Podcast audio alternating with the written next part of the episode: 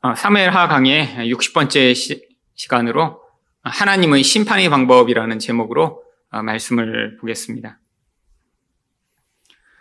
사람들이 감정 가운데 가장 보편적이고 또 자주 경험하는 감정은 분노라고 하는 감정입니다.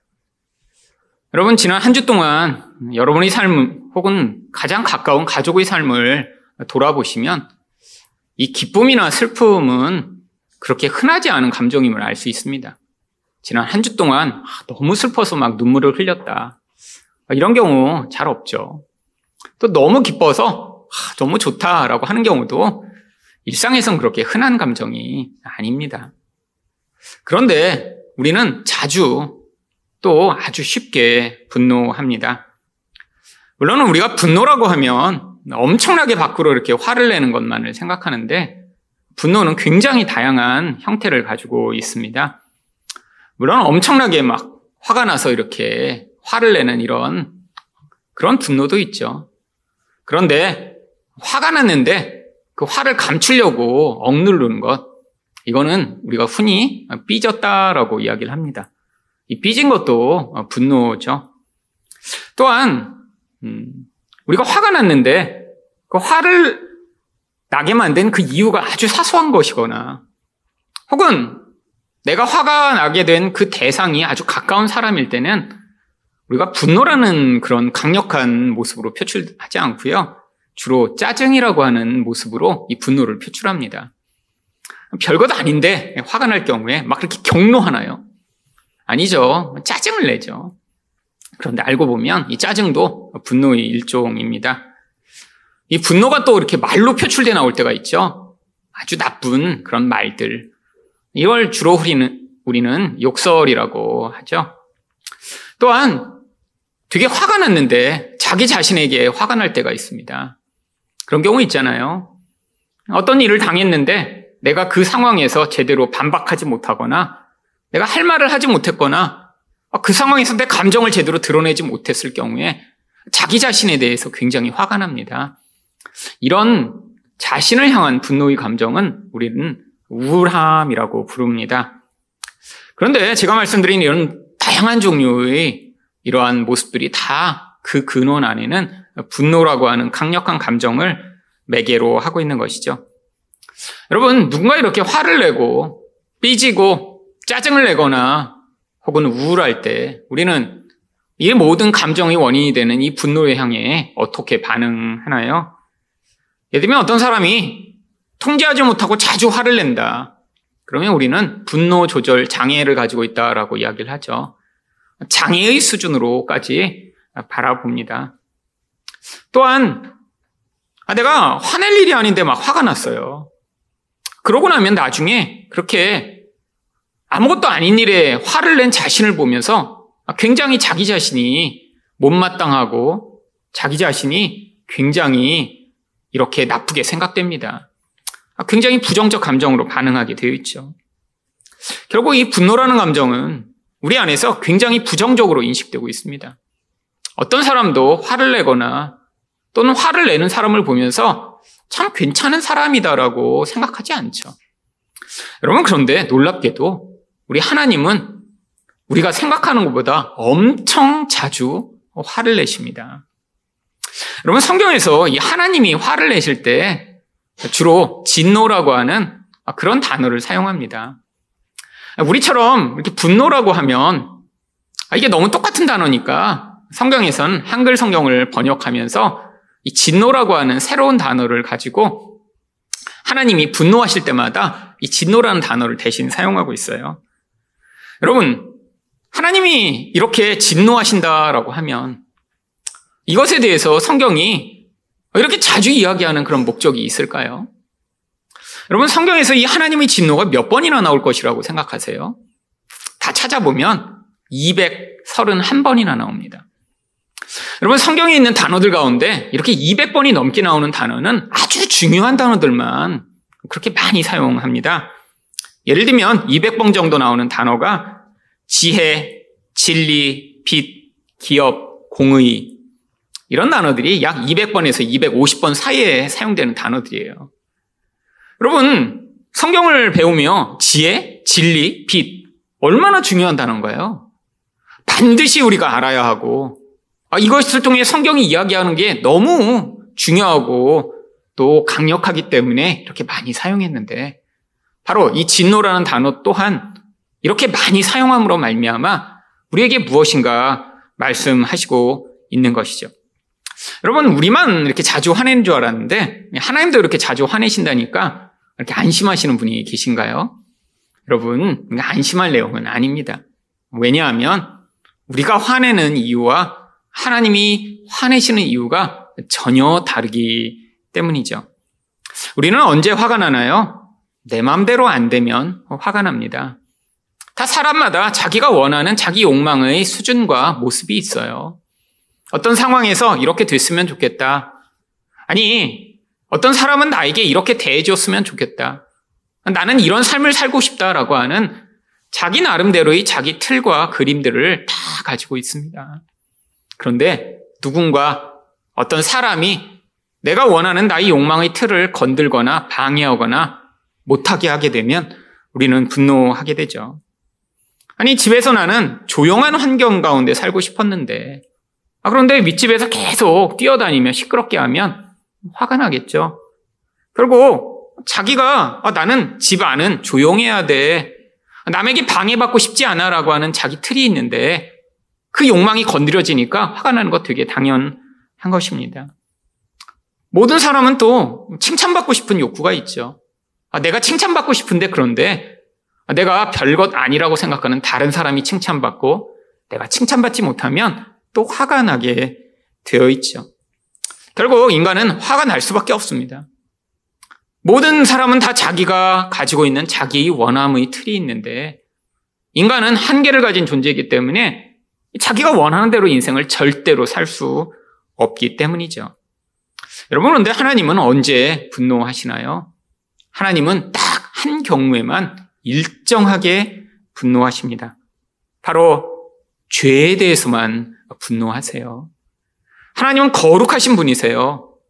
그런데 그 하나님의 거룩함을 그 죄가 침해하거나 영향을 미치려고 할 때 그때 하나님은 분노하십니다. 인간이 가지는 이 분노의 감정과 그래서 이 하나님의 분노는 전혀 질적으로 다른 것이에요. 사람은 어떤 때는 그 이유를 알지 못한 채로 분노하는 경우도 많이 있습니다. 여러분, 누군가 주변에 이렇게 화를 잘 내는 사람이 있다 그러면 사실 굉장히 관계 맺는 게 쉽지 않죠. 언제 화내거나 삐지거나 짜증을 낼지 몰라서 늘 긴장해야 합니다. 아니, 이렇게 화를 잘 내는 사람은 아무 일도 아닌데 그냥 대화를 하다 갑자기 화를 펄컥 내며 모든 사람들을 불편하고 힘들게 만드는 경우들이 얼마나 많이 있나요? 여러분, 집안에 아마 사춘기의 아이가 있으시면 자주 경험하실 것입니다. 하루 종일 화나 있어요. 아침에는 눈을 떠서 화가 나고요.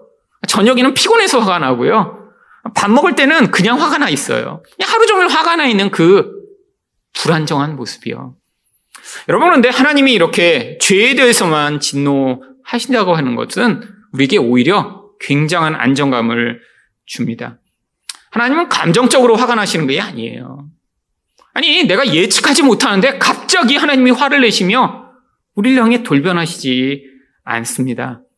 하나님은 늘 일정하게 이 죄에 대해서만 진노하시죠.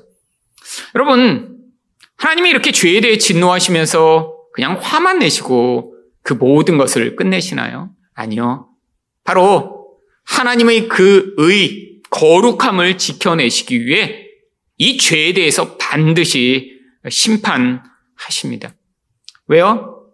하나님의 의와 거룩이 보존되어야 하는데 그것을 침해하고 영향 미치는 그 대상에 대해 하나님은 반드시 심판하실 수밖에 없기 때문이죠. 여러분, 그래서 이 하나님의 진노는 바로 심판을 가져오는 중요한 원인이 됩니다. 하나님은 죄에 대해서 반드시 진노하시기 때문에 그래서 반드시 죄인과 죄에 대해 심판을 하시게 되어 있죠. 여러분, 그런데 우리가 생각하는 대로 이 하나님의 심판이 잘 나타나지 않는 것처럼 보일 때가 많이 있습니다. 왜죠? 우리가 생각하는 심판은 어떤 것인가요?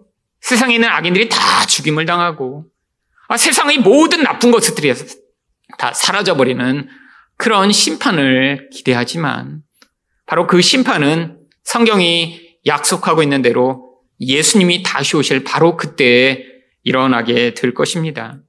물론 이 세상에서 인간들은 자기 죄악으로 말미암아 끊임없이 이 하나님의 심판이 미리 임하는 것 같은 과정들을 경험하게 되어 있죠.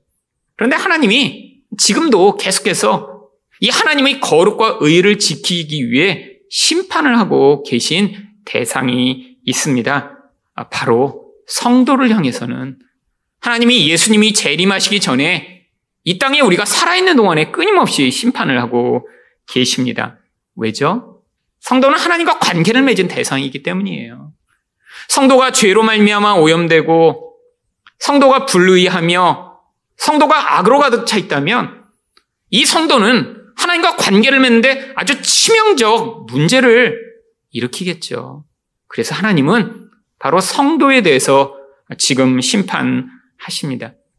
우리가 생각하는 심판은 항상 아주 무섭고 세상이 다 개벽이 되며 이 지구가 다 멸망하는 것만을 생각하는데 이 심판은 원래 그런 뜻이 아닙니다. 심판에 대해서 가장 잘 설명하고 있는 구절이 고린도전서 11장 32절입니다. 우리가 판단을 받는 것은 죽게 징계를 받는 것이니 이는 우리로 세상과 함께 정죄함을 받지 않게 하려 하심이라. 여러분, 이 본문에 심판이란 단어가 원래 들어있는데 한글 성경은 이 심판이란 단어를 판단이라고 하는 단어로 번역을 했습니다. 원래 여기 나와 있는 이 판단이라고 하는 이 단어, 헬라어로는 크리노라고 하는 단어를 번역한 것인데요. 성경이 다른 곳에서는 다 심판하다라고 번역하는 동일한 단어입니다. 여러분, 이 심판하다라고 하는 원래의 뜻이 무엇이냐면 하나님이 가지신 어떤 기준에 비교하여 다른 대상을 판단하고 결정하다라고 하는 뜻을 가지고 있어요. 여러분, 그래서 심판하다라고 하는 영어 단어는 다 저지, 판단하다라고 하는 그런 단어로 번역을 합니다. 하나님은 하나님의 거룩과 의의 그런 절대적인 기준이 있으세요. 근데 그 기준을 가지고 하나님이 하나님과 특별히 관계 있는 대상을 향해 하나님이 판단하고 결정하신다는 거예요. 그런데 우리가 하나님의 기준에 미치지 못해요. 우리는 우리 마음대로 안 되니까 어때요? 감정이 요동합니다. 아, 그러니까 화가 나기 시작하고, 아, 그게 항상 문제를 일으키죠. 그런데 하나님은 그렇지 않으세요. 감정으로 반응하시지 않습니다. 하나님이 가지고 계신 하나님의 그런 기준, 의 기준이 있는데 그 기준에 부합하지 않다라고 판단이 되면 그때 하나님이 어떤 일을 하세요? 오늘 성경 11장 32절에 보시니까 징계를 받는다라고 이야기를 합니다. 징계가 무엇인가요? 아이를 가르쳐 어른 되게 만드는 훈육을 바로 징계라고 이야기를 하죠. 하나님이 개입하신다는 거예요. 우리가 하나님의 기준에 부합하지 않으면 하나님이 우리 인생에 개입하셔서 바로 그 기준에 모자란 부분들은 성장할 수 있도록 도우시며 아니 그 기준을 뛰어넘어가 하나님 보시기에 불합리하고 용납할 수 없는 부분은 잘라내신다라고 하는 것이 바로 심판의 개념입니다. 여러분 그래서 성도는 이 땅을 살아가며 끊임없이 하나님의 개입을 받을 수밖에 없어요. 참 하나님의 백성이라면 왜 바로 우리가 이 땅을 살아가는 가장 중요한 이유는 하나님과 더 깊은 관계를 맺는 자리로 나아가는 것이거든요. 여러분, 성경은 영생을 무엇이라고 이야기합니까? 우리가 천국에 가서 금길이 깔려 있는 곳에서 영원히 그냥 사는 것이 그게 바로 영생이라고 얘기하지 않아요. 영생은 하나님과 그의 아들 예수 그리스도를 아는 것이다라고 이야기하죠. 하나님과 영원한 관계를 맺어 그분을 더 깊이 알고 그분을 찬양하고 그분이 너무 좋아서 우리가 그분에 감사하며 기뻐하는 삶을 사는 것입니다. 아, 우리가 연애할 때 아주 짧게 맛보는 그 마음이요. 여러분, 연애를 해서 어떤 대상을 사랑하게 되면 대부분 어떤 마음을 갖게 되나요?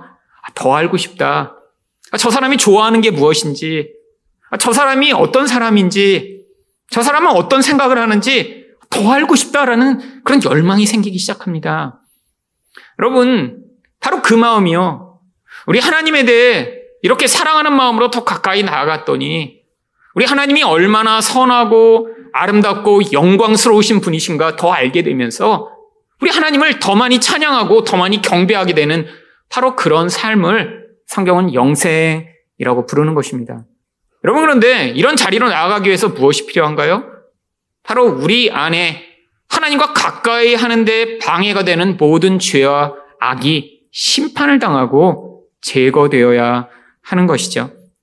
여러분, 그래서 하나님은 우리 삶에 반드시 개입하시게 되어 있습니다. 그런데 도대체 어떻게 개입하시는 것일까요? 그래서 오늘 본문을 통해 하나님이 우리 삶에 어떤 방법으로 개입하여 심판하시는지를 살펴보고자 합니다. 첫 번째로 하나님은 어떤 방법으로 심판하시나요?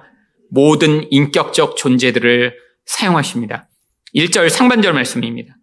여호와께서 다시 이스라엘을 향하여 진노하사 그들을 치시려고. 자, 바로 오늘 본문에 하나님이 갑자기 이스라엘 향해 진노하셨대요. 제가 말씀드린 대로 하나님이 갑자기 마음이 화가 나신 것이 아닙니다. 이스라엘 백성들의 죄악으로 말미암아 이들을 돌이키고 이들이 그 죄에서 떠나도록 개입하시지 않으면 안 될 수준에 이른 것이죠. 하나님이 그래서 이 진노하심으로 말미암아 이제 심판을 계획하십니다.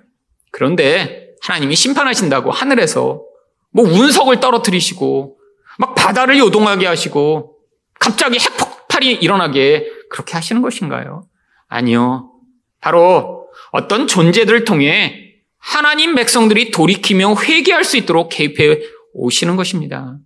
바로 오늘 그 방법으로 사용된 대상이 다윗입니다. 1절 하반절을 보시면 다윗을 격동시키사 가서 이스라엘과 유다의 인구를 조사하라 하신지라.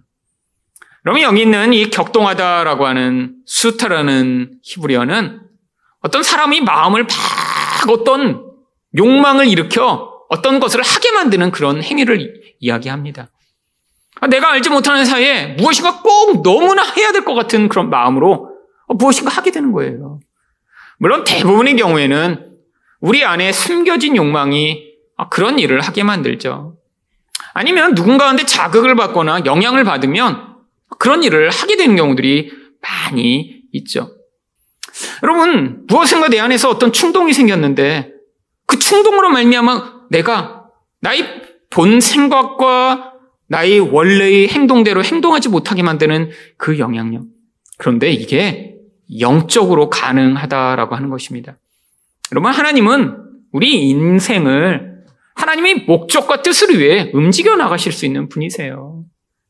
우리는 다 내 마음대로, 내 생각대로, 내 능력대로 내 인생을 결정하며 나간다라고 생각하지만 하나님이 우리 마음을 주관하시며 인도하시며 이끄셔서 어떤 자리로 인도해 나가시는 것이죠. 여러분 그런데 이런 하나님의 개입 가운데 이런 사람의 마음만이 아니라 바로 사탄까지도 하나님이 사용하십니다. 오늘 본문과 동일한 병행 본문인 역대상 21장 1절을 보시면 거기에는 이렇게 기록되어 있어요. 사탄이 일어나 이스라엘을 대적하고 다윗을 충동하여 이스라엘을 계수하게 하니라. 사탄도 이스라엘 백성들을 대적하여 다윗을 충동질했대요. 근데 여기 있는 이 충동하다는 단어가 하나님이 다윗을 격동시키다라고 했던 그 단어와 똑같은 단어입니다. 영적으로 어떤 영향력이 미쳐 인간이 그 영향력 때문에 어쩔 수 없이 자기도 알지 못한 채 그 일을 반드시 하게 될 때 이게 바로 영적 영향력이 인간 가운데 영향을 미치는 것이죠. 여러분, 하나님은 사탄까지 사용하신 것입니다. 하나님이 이렇게 죄를 짓도록 사람을 충동질 하시나요? 아니요. 하나님은 그렇지 않으세요. 그런데 지금 이 다윗이라는 존재 또한 지금 어떤 하지 말아야 될 일을 하게 만드는 것입니다. 하나님이 마치 모든 것 가운데 계획을 하고 계신 것처럼 보이지만 바로 그 구체적 도구로 사용되는 것은 마귀였다라고 하는 것이죠. 그럼 마귀라는 존재는 어떤 존재인가요? 사람들이 죄를 충동질하고 사람들을 시험에 걸려 넘어뜨리게 만들며 사람들이 더 고통하고 멸망의 자리로 가도록 계속해서 부추기며 개입하는 존재입니다. 하나님이 이 마귀라는 존재를 사용하셔서 바로 이 인간을 심판하고 이스라엘을 돌이키는 그 과정을 하나님이 개입하신다라고 하는 것이죠. 여러분, 많은 사람들이 하나님과 마귀가 이렇게 서로 경쟁을 하고 싸운다라고 생각하는 경우들이 많이 있습니다. 여러분, 그런데 그렇지 않아요. 성경에서 마귀는 철저하게 하나님의 피조물에 불과하며 하나님의 어떤 목적을 위해 존재하는 그러한 제한된 존재라고 이야기를 합니다. 여러분, 그래서 마귀를 두려워할 필요가 없는 거예요. 여러분, 마귀가 이렇게 하나님의 백성들을 시험하며 마귀가 개입하는 경우에도 어떤 경우면 할 수 있어요? 하나님이 자기의 어떤 심판이라는 목적을 행하시기 위해 이런 영적 존재들까지 사용하셔서 바로 하나님이 목적하신 결과를 이루게 하는 목적으로 그들을 개입하도록 허용하시는 것이죠. 여러분, 마귀는 그래서 어쩌면 백신처럼 이렇게 결정적인 역할을 하지 못하게 제한된 영역에서만 활동할 수 있는 그런 세균과 같은 존재입니다. 여러분, 세상에 있는 모든 세균이 다 사라져버리면 물론 좋겠죠. 그런데 이 세균도 아주 중요한 역할을 하고 있죠. 아니, 우리가 알지 못하지만 세상에 있는 모든 세균이 다 사라져버린다면 아마 이 세상에 있는 이 생명체의 활동 또한 제대로 유지되지 않을 경우도 굉장히 많을 것입니다. 여러분, 하나님이 이 마귀 또한 이런 어떤 목적을 위해 사용하고 계신 것입니다. 어떤 목적이요? 바로 하나님 백성들을 시험하고 유혹하여 바로 그 과정을 통해 그의 본질이 드러나며 그 과정을 통해 오직 하나님만을 의존하고 사랑하는 자가 되도록 만드시기 위해 하나님이 개입하고 계신 것이죠. 여러분, 그래서 하나님이 심판하실 때 인간은 도구에 불과한 것입니다. 여러분, 근데 중요한 것은 무엇인가요?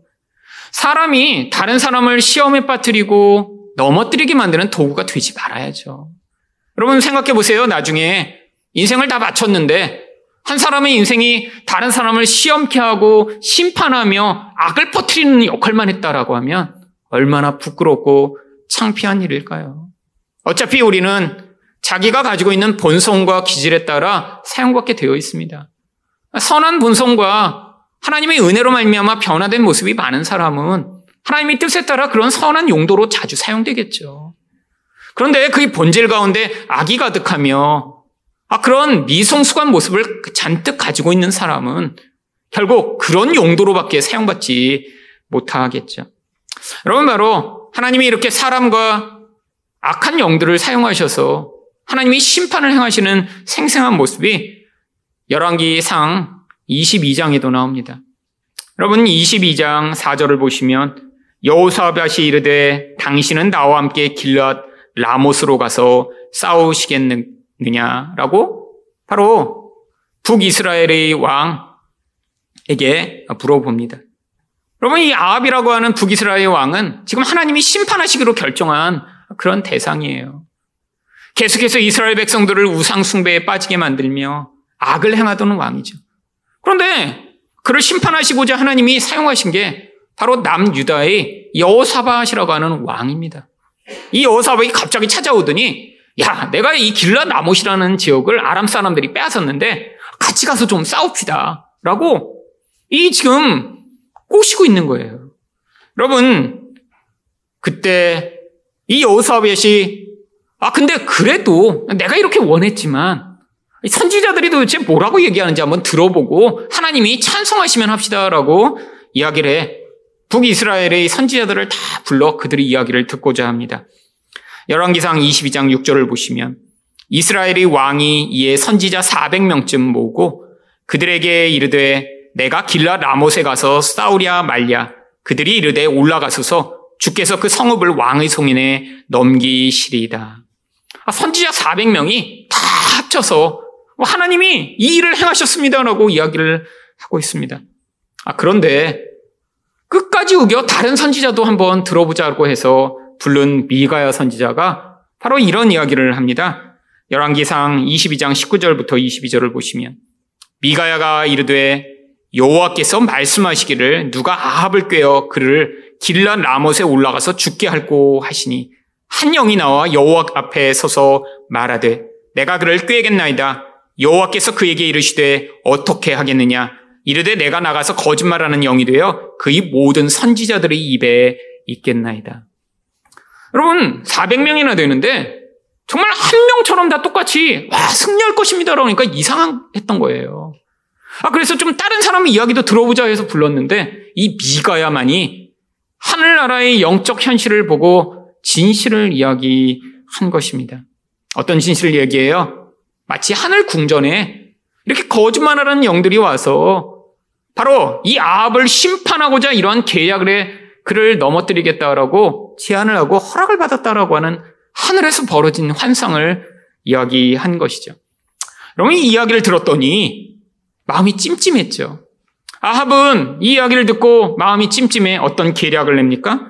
열왕기상 22장 30절을 보시면 이스라엘의 왕이 여호사밧에게 이르되 나는 변장하고 전쟁터로 들어가려 하노니 당신은 왕복을 입으소서 하고 이스라엘의 왕이 변장하고 전쟁터로 들어가니라.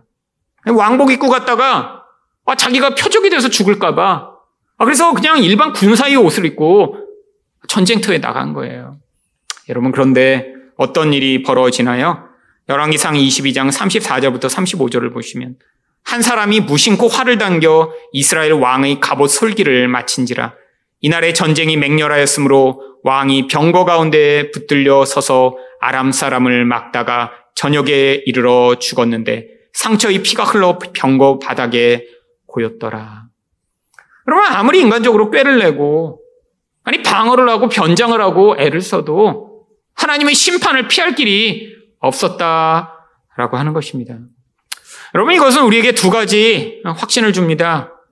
바로 하나님 앞에 이렇게 우리가 온전하지 않을 때 하나님의 심판을 당할 수밖에 없다라고 하는 사실을 우리에게 깨우치면서 또한 우리로 하여금 이렇게 하나님이 경고의 말씀을 하시며 하나님이 우리에게 이 죄를 지적하실 때 우리가 회개하고 하나님께 돌아오기를 이 말씀을 통해 가르치신다라고 하시는 사실을 우리는 알아 배워야 하겠죠.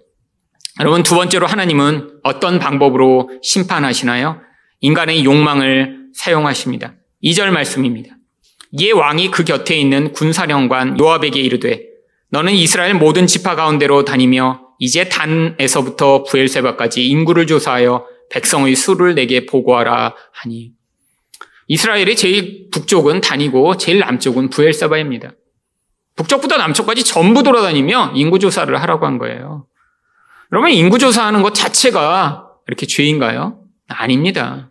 인구조사는 얼마든지 할 수 있죠.